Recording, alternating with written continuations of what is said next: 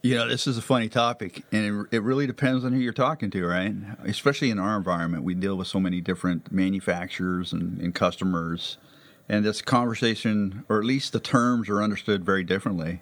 Uh, whether you're talking to somebody that's used to working with power equipment or somebody that's maybe more associated with PLCs. I think there's really a, a primary definition that's based upon ANSI instruction and then obviously the OEMs that manufacture equipment that play within these low voltage and, medium voltage.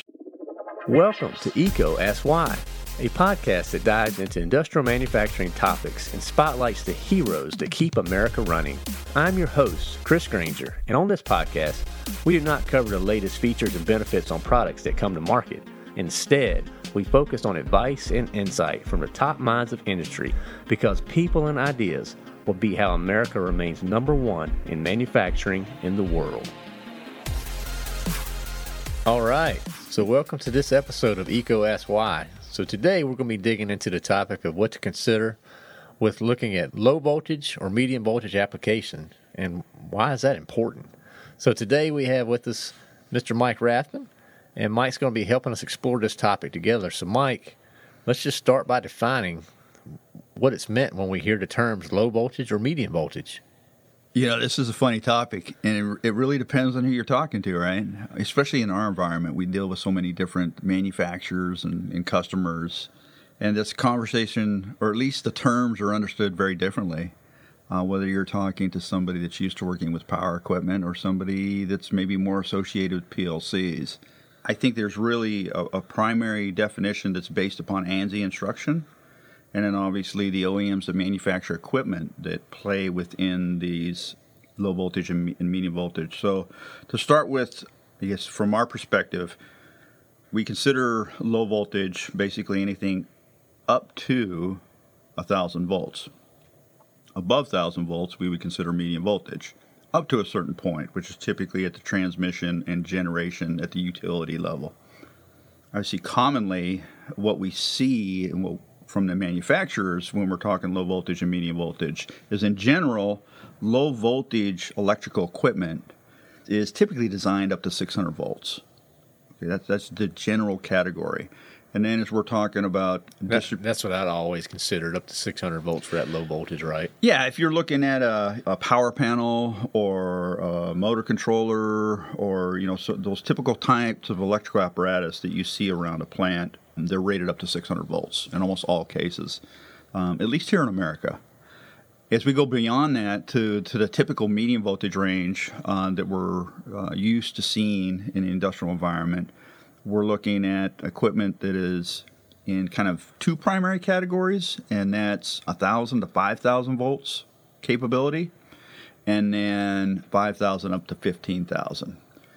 Now, there's many levels within that, within those areas that are quote unquote standard medium voltages. I think what's most common that we probably deal with in, with most of our customers is, uh, in terms of medium voltage, is uh, 4160, 4160 volts, is a lot of your distribution. You see that utilized in uh, a lot of your large motor applications. Beyond that, as we step a little bit from typically could be on the line side or even on the low side of a utility transformer or a substation would be your 12,000 and your 13,000 okay. volt range. We've seen a lot of 2300 volt motors in industry.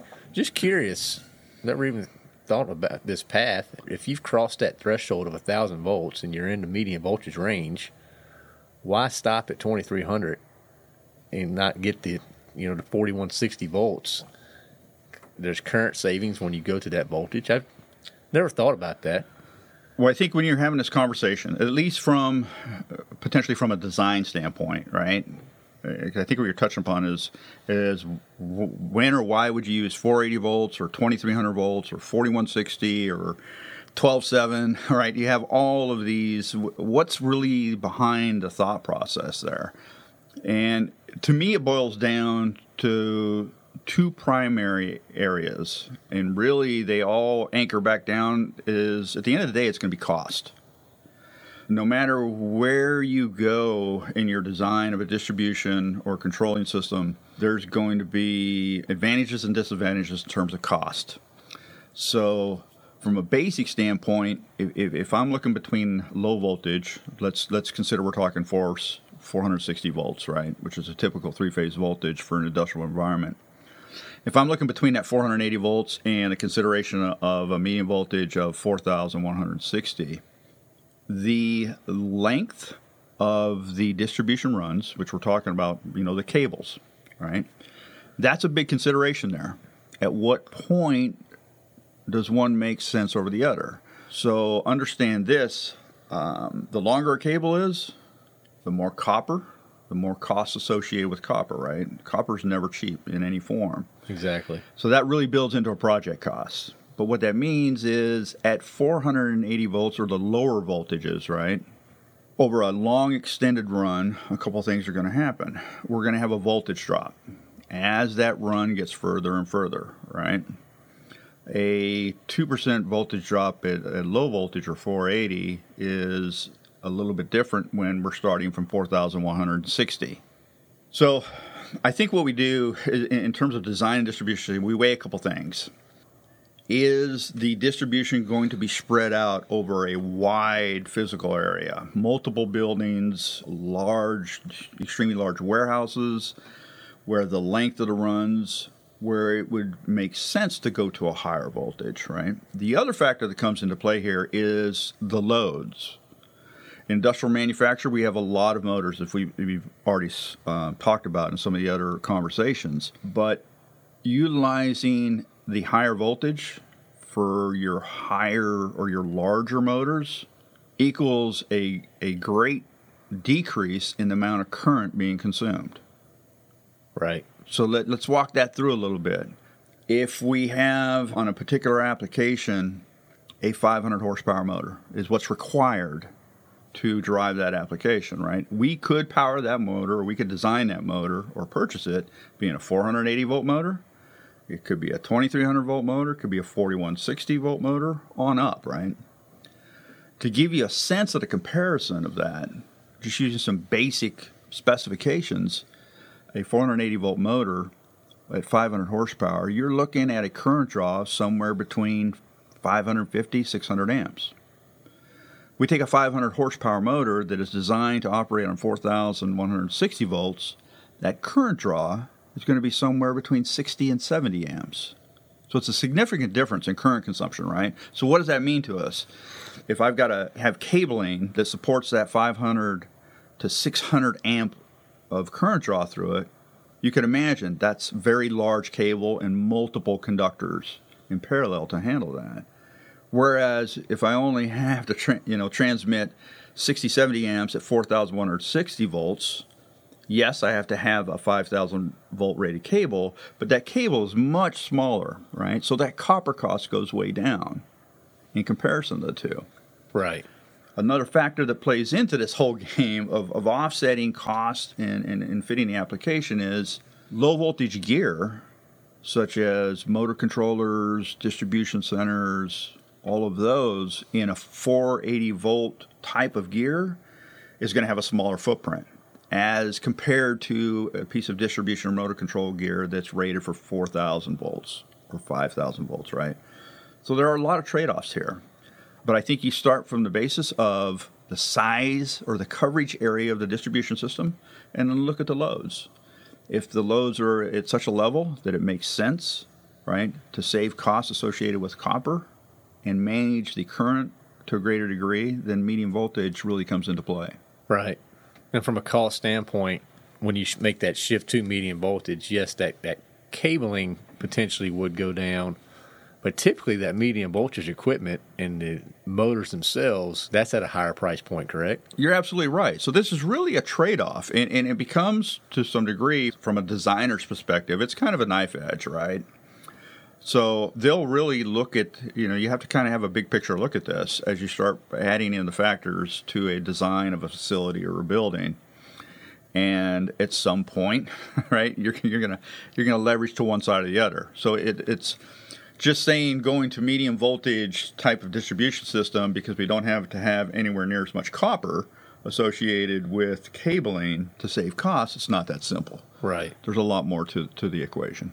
How does the, the local utility factor in, or does it, into these types of decisions from the plant standpoint?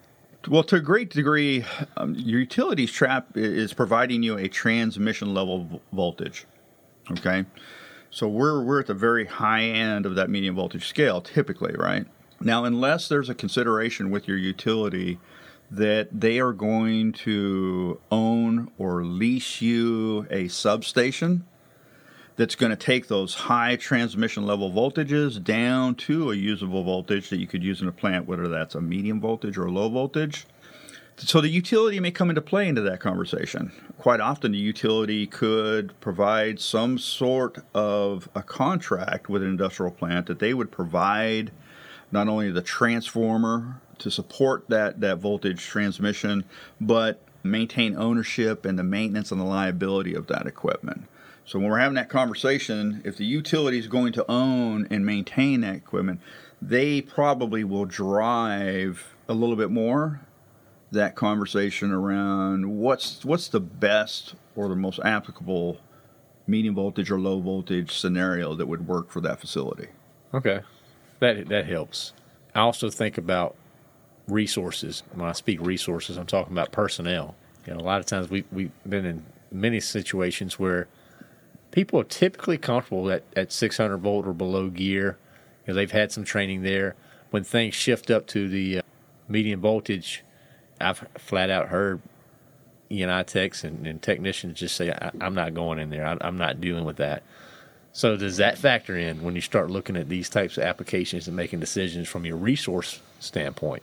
I think at this day and time, it's probably a huge one this is common for me too. Working on site in customers' plants, I run into this all the time. And I have to tell you as well as I tell customers in my scenario because I have a, a, a, long background in electrical equipment and you know hands-on working with this gear throughout my career. If I walk into a customer's environment that I know nothing about, right, really, and I'm helping them, I'm typically more comfortable working on their medium voltage gear. Why is that? Because of the scenario you just described, most traditional technicians in the industrial uh, area or in the industrial base are not comfortable working on that higher voltage stuff. So what you end up with is a lot less hands, right? in that, whereas you know a traditional low voltage control center, motor control center, uh, distribution gear. Anybody from a maintenance technician to an electrician and anywhere in between kind of gets involved in operating, maybe troubleshooting and tweaking that gear. And you don't see a lot of that at the medium voltage levels. Um, right.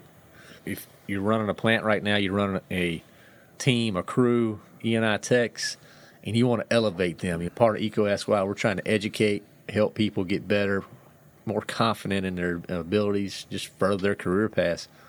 What would you recommend for the technician that wants to, hey, I'm not comfortable today – but a year from now, I want to be comfortable. What would that path of training look like?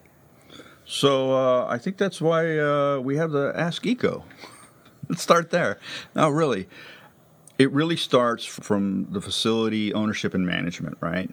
The guidelines are there for us to work from. I think people need to start with the basics from NFPA 70E. Right. So that's where training could start with that. I didn't know if we were thinking more, or if you were thinking more, rather, you know, manufacturer specific training, or is there just general medium voltage industrial knowledge? You know, how would you how would you gain that?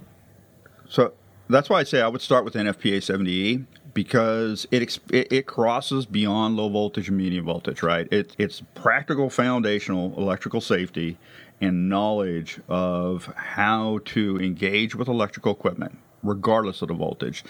And it walks you through those differences, how they apply, what are the risk factors, and how do you associate them not only to um, arc flash situations, but to the level of voltage that is, that is utilized on that equipment, right? That guidance is there for a great foundation. Beyond that, you touch on a good subject.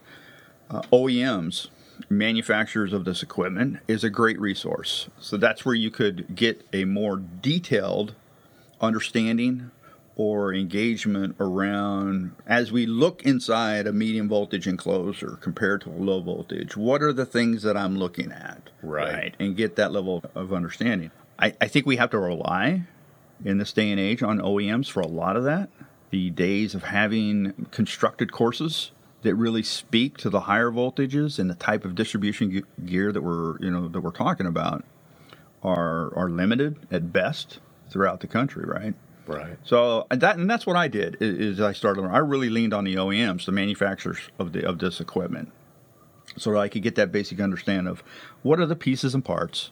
Right. Let's start with there. So that I've always worked from the aspect of when I open a cabinet.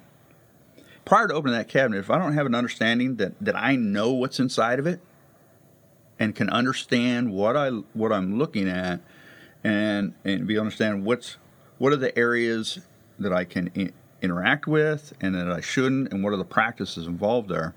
That's the ball game right there, right? Right. And uh, I think in this day and age, you really have to look to people. Um, like that's a lot of what I do um, in, in work with our customers is, is help that education process, and we incorporate the OEMs that we work with in that process as well. Absolutely. So, Mike, when you're looking at a, project, maybe it's a greenfield, maybe it's an expansion. At what point do you investigate or evaluate the voltages? You know, where where would that come in? Would is it just automatically defaulted to hey, this is we're going to go low voltage here? I mean, we need to look at medium voltage for this particular application. Just curious for the listeners when that when that evaluation process would occur on a project. Very early, I'm imagining. Obviously, it's got, it's got to be early, right? Prior to making any purchasing decisions, it's really going to play. We we talked initially about how there's a big trade off. There can be cost savings associated with this decision around um, do I build an application around low voltage or medium voltage, or there may not. It, it could go both ways. Having that understanding and looking at the application and basing it upon what resources are available, what infrastructure is currently in play. If we're talking about, you, you commonly see uh, in an industrial plant that they're adding a new piece to the process, or they're adding additional capacity, which is a new machine or a bigger machine, right, to carry out a greater productive capacity. Is we're going to have to supply power to that. So in that case, it, I think the same approach from a greenfield design level needs to be applied here, right? So we look at that. The additional piece of information that's going to come into play now is we already have in infrastructure. So how can we best utilize the existing uh, infrastructure and add to the to the existing infrastructure, balance costs in that measure, and still get the most efficient use of power and current for that particular application. Okay. I'll give you a scenario on that aspect. Initially, we talked about you know if you've got a large 750 horsepower motor, 1,000 horsepower motor, it really makes sense for that motor to be a medium voltage motor, right? But if I'm a facility that has my entire infrastructure from the substation down is all 480 volts, right? Yeah. That may not make sense because now we're talking about the the gear associated with that, right? The substation that would convert to that to that medium voltage all the way down to a specific application. So uh, once again, looking at what's the nature of the load and the power consumed there, what are the lengths of the runs and the distance we have to travel, and then balance that against existing infrastructure. That's great. In preparing for this, you mentioned in a previous life, low voltage and medium voltage meant very different things. So you want to walk us through that story a little bit? my first entrance in this, I mean, I started my career in the Navy. We had a great process, what I thought was a great process at the time, which is nowhere. We didn't have an NFPA 70E back then, by the way. But the Navy was very good at recognizing and understanding risk and, and mitigating those risks. But basically, in, in naval ships or naval environment, we had two classes of voltage. We had low voltage and high voltage. What I think is interesting about what how they derive those classifications was not so much the voltage level, even though there is a voltage level that applies to these distinctions. What was more pronounced was how we engaged with these. So here's an example. We would define in on a Navy ship that low voltage was 48 volts and below. Anything above that was considered high voltage. What that truly meant and how we went about doing our jobs is we could work live on low voltage.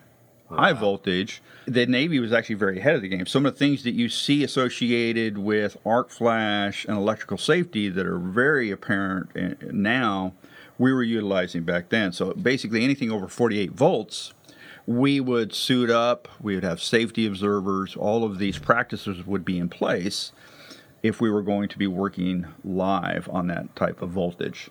So that was really the distinction, is how we approached it from a low voltage to a high voltage level. That's great. I mean, that's PPE, and that's what we, we deal with now, right? The different PPE levels associated with the plants, with the, the arc rating of the gear and the equipment. Absolutely. Absolutely. So good stuff. Anything else, Mike, that you would offer up? We talked about things to consider, great things. Driven load, that that's a big one. Uh, the resources, the personnel, obviously cost, budgeting. Somebody's got to pay for this stuff, right? any other points that you'd offer our listeners up around what to consider when looking at low voltage or medium voltage applications? I would just add one one area we really didn't touch upon, but it's underlying in this conversation as we talk about these long cable runs and, and the and the high current loads. Really, what comes into play there is voltage drop. All right. If we have an extremely long run of cable and we start out at 460 volts, by the time we get to the other end of that cable, we've lost either through connections or just the natural impedance of that type of cable, we lose some of that voltage, right? We could potentially start out at 480 volts and end up at 455 at the other end, right? The reality of that is, in the industrial environment, this has a much greater impact, I think, than people truly understand. So I'd like to touch on that. And it really comes more into play with motors. And as we've already discussed, motors are your predominant loads in an industrial manufacturing plant, right? So what happens with a motor and a, a, a voltage drop scenario? If, if you look for some guidance in this, uh, the National Electric Code will recommend that basically on any feeder and or branch circuit combination that the voltage drop should be less than 5%. And it's a good rule of thumb. Once again, I said NEC makes that a recommendation. That's not a code within NEC, but it is a recommendation. But here's how that works out. If we take a motor that is designed to operate at 460 volts, there's an expectation within that design that it will perform, it will deliver whatever horsepower, whatever torque that it's designed to, to provide, assuming it is operated at 460 volts. Okay? There is some fluff within that, within the design of motors. And the, the NEMA organization really defines those, those standards. And one that's I think it's overlooked is a, a, a NEMA based motor is only designed to perform to its design levels if the voltage applied to it is within 5% of the rating that is stamped on that nameplate, right? So, what happens? I commonly see as I go throughout plants, uh, a voltage is all over the place. And you can appreciate with a, company, with a customer there may not be a lot that they can do at any given point. This may go all the way back to your utility, to a substation, to some of these things that are driving these voltages, not necessarily just a length of a cable run. But here's what happens if we take a motor and it's operating to its designed rating and delivering 500 horsepower at, at a certain level of torque, but it's doing that on a voltage that's, let's say, 10% less than what it's rated at. The motor doesn't know. right? The motor's kind of a dumb animal. It's going to reach its speed, it's going to deliver what it's designed to do. Where's the trade off? The trade off is in heat. So, motor operating at that lower voltage is still going to deliver, but it's going to be operating at a much higher temperature. And if the motor cannot manage that temperature, what's going to happen to that motor? The life of that motor becomes greatly shortened to the point of, you know, failure in service. So those are that's I want to connect that dot to applying the right voltage, you know, thinking that through, and how the voltage drop comes into that equation and how it impacts your traditional motor loads. Absolutely. Well, Mike, thank you for such great insight to this. We hope that this brings a lot of value to our listeners. We're, we're trying to connect the dots, let the people that are listening really understand, uh, and hopefully get some value when considering low voltage or medium voltage applications. Again, thank you for your time today, Mike. You got it, Chris, and go Navy. Thank you for listening to EECO Ask Why. This show is supported ad-free by Electrical Equipment Company. EECO is redefining the expectations of an electrical distributor by placing people and ideas before products. Please subscribe and share with your colleagues and friends. Also, leave comments, feedback, and any new topics that you would like to hear. To learn more or to share your insights, visit ecosy.com. That's E E C O A S K S W H Y.com.